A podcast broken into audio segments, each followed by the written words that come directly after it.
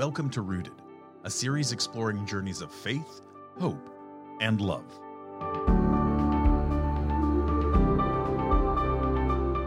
When was there a time that you remember growing up? Was there a time where you first, I guess, heard about this Jesus person and then you started to actually like claim him for yourself?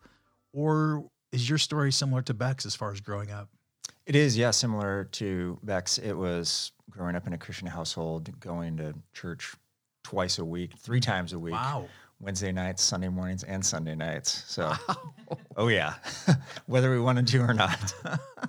um, but yeah, so and went to a Christian school. So Mm. I mean, I was surrounded by belief, and it was never anything that I felt like it was pushed upon me. Even Mm. though I'm sure some people could say I was brainwashed or whatever, but um, no, I, I feel like it was always something that I understood that it resonated like deep within me of yes, God is real. Mm.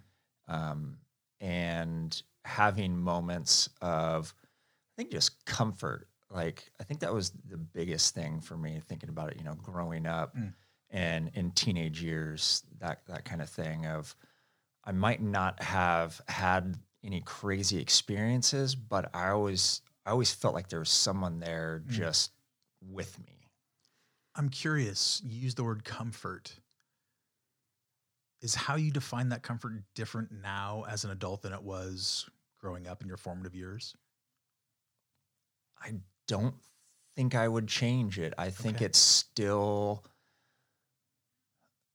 I I shouldn't say I don't know how I would describe it as a kid, but um, now like thinking about myself as a kid, young adult at any point, and thinking about where I am now, almost I don't know how I would describe it other than like.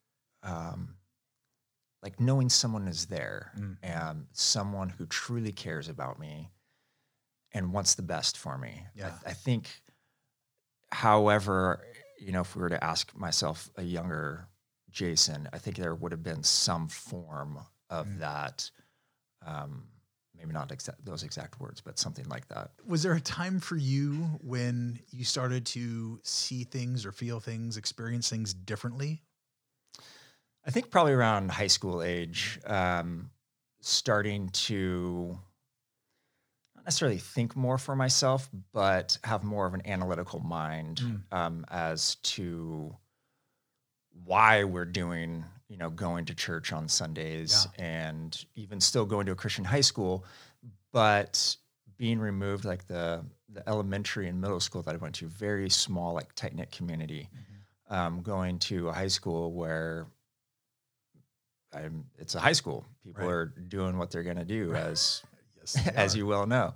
And so, um, starting to really have to think for myself of why I believe what I believe. Yeah. So I think probably around that age was is, is when I started having more of a, a clarification as to why. Yeah. I love that because I think that that's one thing. Because I, so I did not grow up in a Christian household by any stretch of the imagination. Um, thankfully, I had you know, my best friend my entire life um, took me with him and his family. And it's interesting that you use the term analytical. And I think that that's one thing that for much of my life caused me to not believe in God. Hmm. So it was like the, the same principled and and critical thinking skills Yeah. that you use, The but I just use them on the other side of, yeah. the, of the door. Um, so that's super fascinating. I want to come back to that Sure. a bit. I'm sure, just like Bex, there's a litany of examples that you could come up with. Yeah. What's something toward the top of that list, though, that is something that was not only powerful at the time, but you still kind of use as that benchmark for when things get upside down in the here and now? it's knowing beyond a shadow of a doubt that God is there. Mm. And it's um, when Silas, he had just been born and he was born with a rash. He was five days old. Okay. Um, he had a rash all over his body. He had these, they look like pimples. It was red, uh, white spots with um, like a red kind of halo around him. And we had to take him in for whatever the five day checkup after yeah and um, we had a fairly new pediatrician. She hadn't she'd only been practicing for a very short amount of time, and she was um, very concerned. And I don't think she was too sure of herself as to you know make a make a call, but she was convinced that he had. I don't even remember the whole list of stuff, um, and she was basically telling us that if we, and we didn't want her to do anything because this is our newborn baby but he had hundreds of spots over his body in his cheeks on his lips like it was everywhere and we were telling her you know you're not we're not going back to the hospital. He's eating fine you know all this stuff. And um, she said okay well how about you bring him back the following day and take him? And so she had suggested that we bring him in the following day on a Saturday to see a colleague of hers that had years of experience. So we said, yeah, that's fine. So we take him home, and my parents come over, and they had just bought one of those like bouncing chairs um, for what is it, like a hammock almost. So we put it together, and I had my dad had been taking these classes and and was part of this group called the School of the Supernatural um, in Santa Cruz, and he had gone on these. Uh, I don't remember at that point uh, what mission trips he had gone to, but literally just praying for people and seeing healing. And so we'd kind of been talking about it for a while and um, said, let's try it out. What do we have to lose? And so we stripped Silas down to his diaper and just stick him in the chair, and he's on the table in front of the four of us. And uh, my dad says, you know, you pray um, and don't close your eyes. Watch what happens. And so we pray and command in the name of Jesus that these spots be gone, that this rash is is healed immediately. And we watch as the red halos suck in towards the white spot, slow, you know, slowly, and then disappear and we watched as dozens and dozens until it wound up to be maybe 30 and we're going from 100 or so and so it's a much much smaller number like wow how do you how do you dispute that mm-hmm. um, and then we you know next day next morning we wake up we take him to his doctor's appointment and there's like three spots on him, and there's one in his mouth, and I think there's like two on his body. And so the doctor was like, I don't know why you guys had to bring him in here. He, he's fine. Like, look at him. There's nothing wrong with this kid. So that's one that in my head is like, it's incredible to see the power of God now. And I like it too because there are so many Christians who don't believe that God is the same yesterday, today, and forever. That that's an Old Testament, or you know, that ended when Jesus, or you know, that's a biblical thing. That doesn't happen now. No, it very much happens now, and I have more stories like that that are just mind blowing to me. That it happens, and it happens here in America too. So that's that's one of them for me, where it's like God is real. This happens one of the things I find most interesting about that, and I can relate with that only only a very little. But what I do relate with is, you know, we often I think as parents would much rather any pain in life happen to us yeah. than our kids. Um, and so I see how that particular instance was something that it not just reaffirms your faith because of something that happened to you directly, but something that happened to um, something so precious as your yeah. baby boy. Yeah, and to be that new in life. Yeah. I've got another one too. When I was in high school, played basketball all my life. Um, was at a basketball camp over in Santa Clara, and I felt this intense pain in my back. Didn't know what it was. Turns out it was sciatic, you know, hurt my sciatic nerve, and um, had had issues with it for a long time. You know, this happened in high school. Um, fast forward to probably around 2010, I had already become a deputy sheriff and was working patrol, wearing a duty belt, you know, around my waist. And I, it, when you put on all the gear of being in law enforcement, it's about 25 extra pounds. And a lot of it's around your hips and it's it's hard on your lower back. And so every day I was having this pain. No, it'd have to be no, I guess that's about about the time. Um, the time frame somewhere in there. Maybe I don't. I think it was before Silas was born. Yeah, so 2010 to 2012, somewhere in that window. Um, I would call my dad on the way home. Oh, pops, my my leg, my back is hurting so bad. Can you pray for me? So he'd pray for me. Pain would go away, but then it'd come back. Like, man, why does it keep coming back? Mm. And so I was over at um, Beck and I went over to their house for something, and he, we were chatting about it. My dad and I were chatting about it. And he goes, are your legs the same length? What are you talking about? Like, how is that even coming to your mind?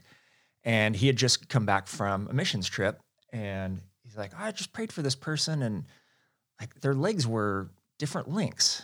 Um, I was like, I don't know. So he's like, well, let's check it out. And so um, went to the dining room and sat on a hard oak chair and um, he had me put my my lower back, scoop my my butt back all the way.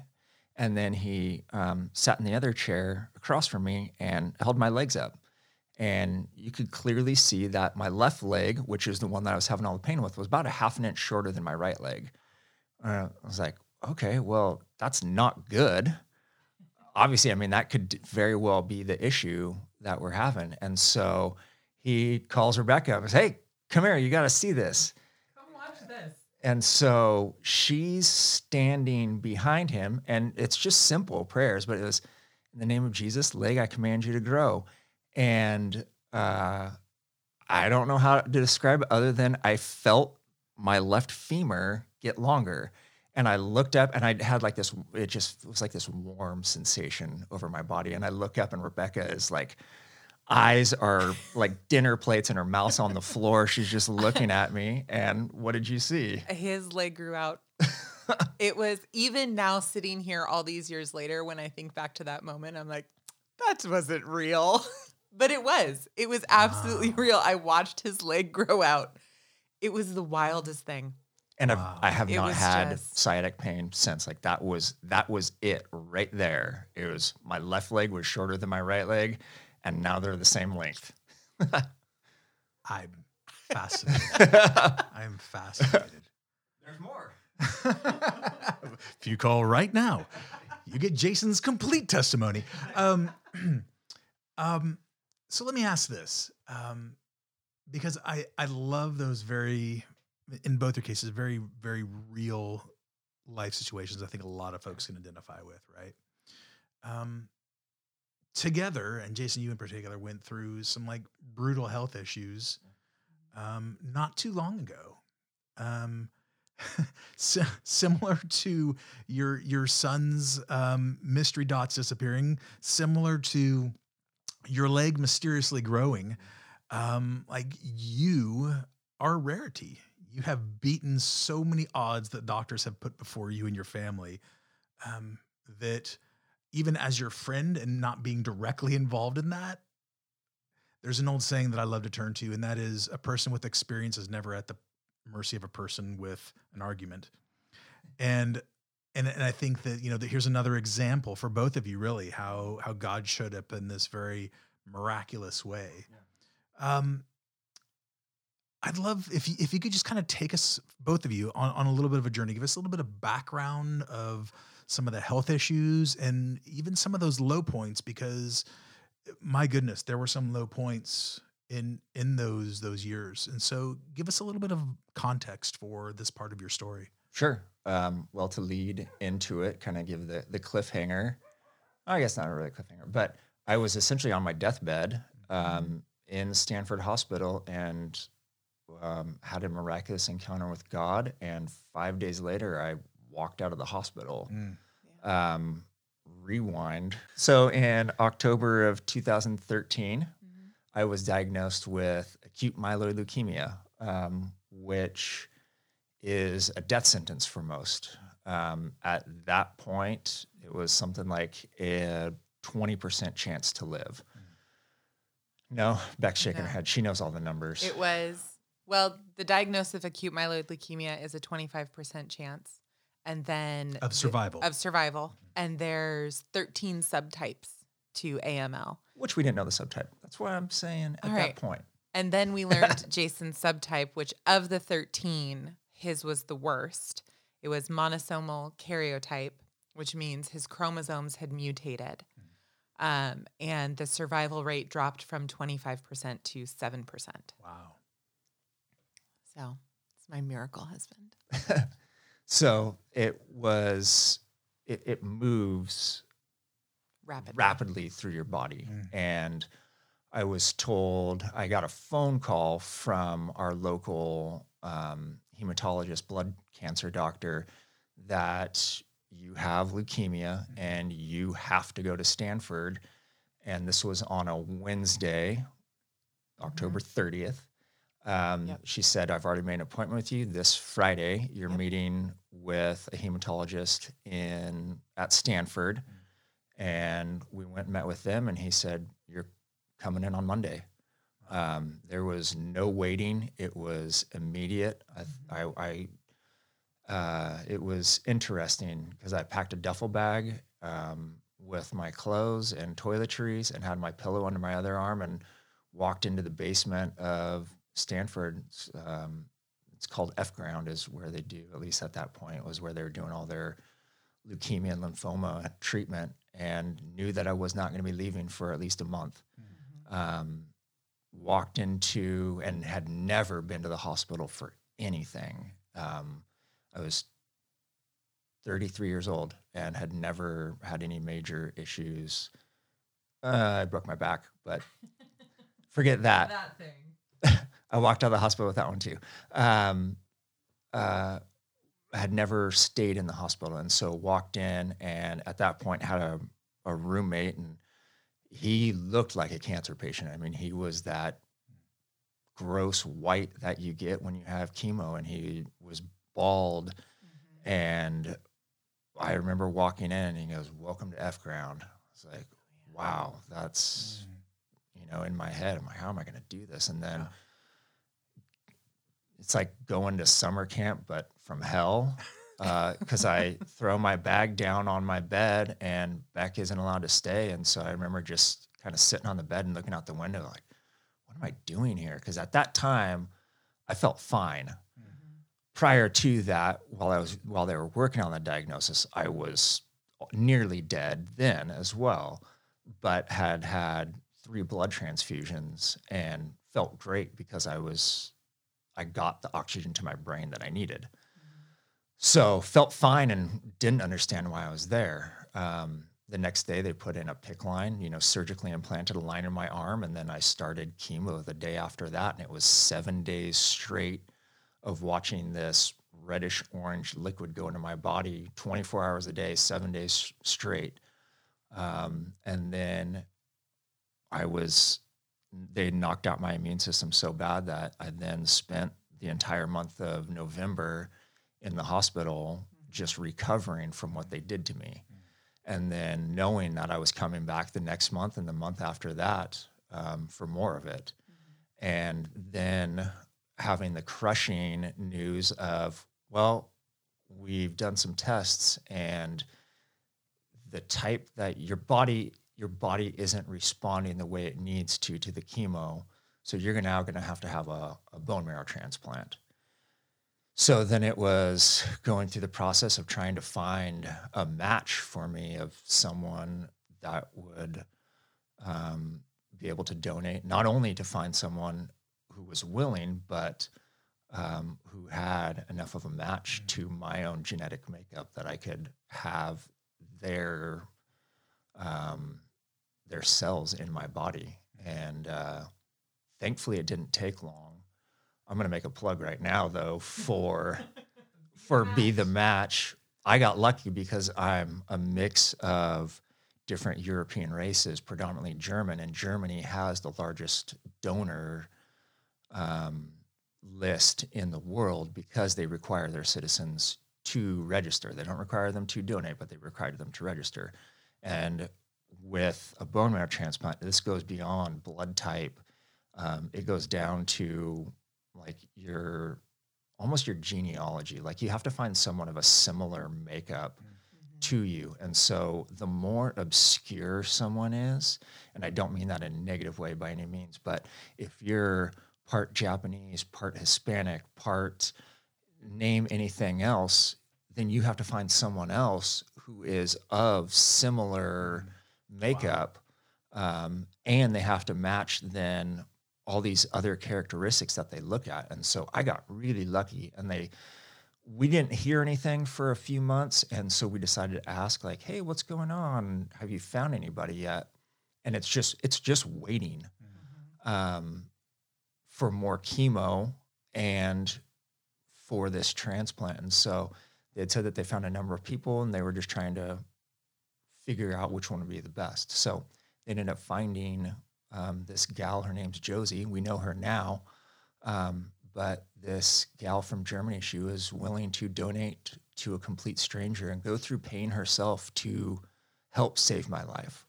Um, went through bone marrow transplant, which was absolute hell. And I was just progressively, this was one where I had five days straight of chemo. The sixth day I had off, the seventh day I had the transplant. Um, they have bone marrow transplant down to its science. We had to read through a booklet and know what to do, what not to do, and what's to come. And they tell you pretty much two weeks after transplant is when it's bad. And it was bad before that. You know, it's it's not fun. I was going through all kinds of side effects. But two weeks hit and I was no longer eating. I couldn't drink. Um, I had sores all in my mouth and down my throat. I couldn't swallow.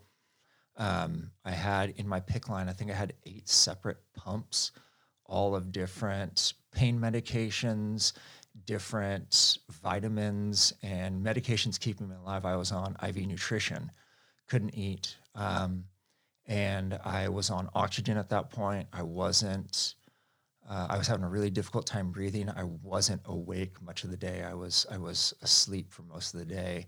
I had lost a ton of weight. Um, I couldn't I couldn't walk. Um, I just used the commode on the side of the bed.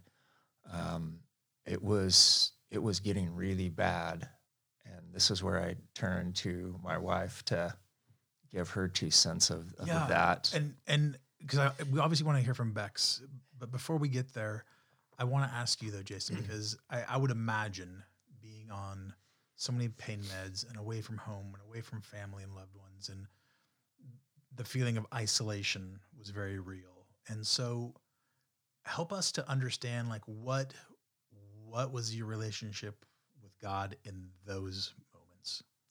complete peace. Hmm. it's tough to say it without getting choked up, but truly knowing that there is a God in that moment, um, never doubting it, and I don't I don't know if I don't know why I thought what I did, but I was glad that it was me and not someone else. I knew that I could handle it. Um, I had told Rebecca, and she teases me and she tells other people when I told her this, but when we looked at, I had a 20% survival rate. I said, well, I'm better than 80% of the population. But that's not because I was cocky. It was because I was sure of, of who I was in God and what I had seen. I had seen my leg grow out. I had seen my son be healed. Mm-hmm. And I knew that I could handle it. And so it wasn't, it was, for me, it was, let's just get it over with. I can do this. I have no doubt in my mind. I don't, I don't, I don't care about the odds. It doesn't apply to me. And so having peace and actually, honestly, enjoying being in the hospital at certain moments of interacting with these nurses that I tried not to ask for much um, because I knew there was a lot asked of them and they saw death daily um, to try to almost be like a beacon for them. They loved coming in our room. Rebecca stayed with me most of the time, and they would come in and they, man, I just like being in here. It's it it feels like a spa, is what they would say. It's like, how is that possible when you walk out of our room and you do, you feel death is present? Mm-hmm. Um, there's a coldness to the floor and a darkness to it.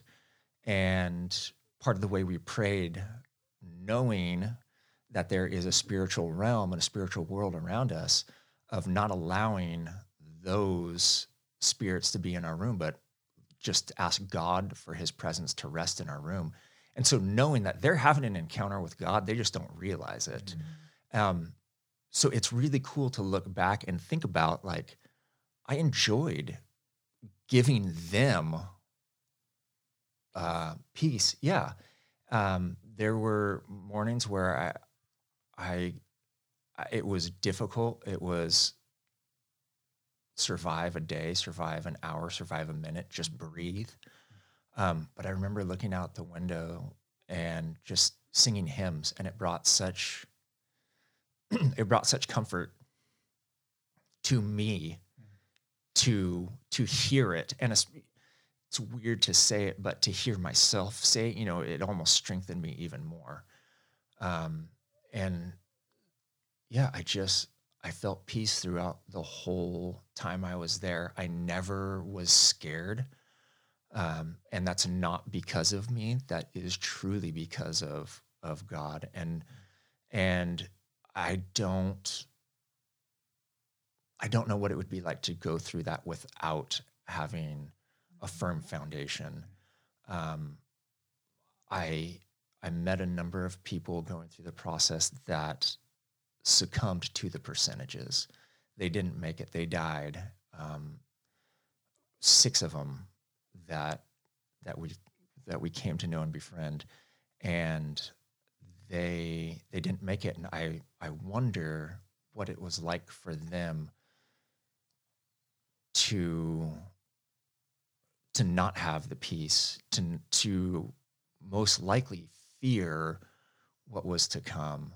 And i never had that. So um, you know the moments where the fleeting moments of me being awake and then falling back asleep of I wonder what it was like for them during these moments. Because for me, I would look up and I'd see Rebecca there, or I'd see these nurses that obviously had come to care about me and are amazing people to to work where they work and to do what they do, um, and just feeling co- comfort again, um, and just going back to sleep and not ever wondering if I was going to wake up again. It was like a okay i'm just going to go back to, i just need to rest right now i had asked my doctor a few years after just to clarify i said i've been thinking about what you did to me and you tried to bring me as close to death as possible and then cross your fingers that i would live. And she said yeah that's basically it. We drove a truck over you looked to see if you were still moving backed over you again and then ran over you a few more times. Jason, what would you say to that cynic who says that it's the cocktail of drugs that were coursing through your veins, that it was um, some of the best, most highly trained physicians and nurses on the entire planet, um, that it wasn't God that reached down and saved you, but it was these people and their use of science? I would say there was this day that I was bad. I was I was on my deathbed. Um, I was on full blown oxygen. I was mm-hmm. using my morphine drip constantly with the amount of pain I was in.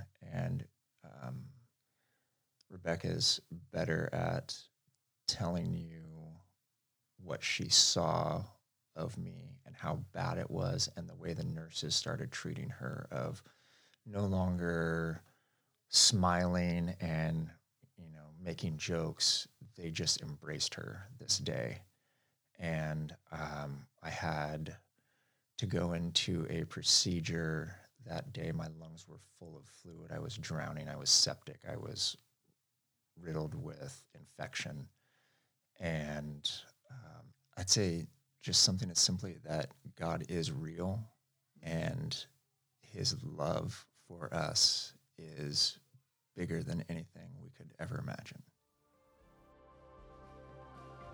Thanks for listening to Rooted. Rooted is a production of Faith Community Church in Santa Cruz, California. For more information about Faith Community Church or to experience more stories of hope from the Rooted archives, please visit us online at santacruzfaith.org.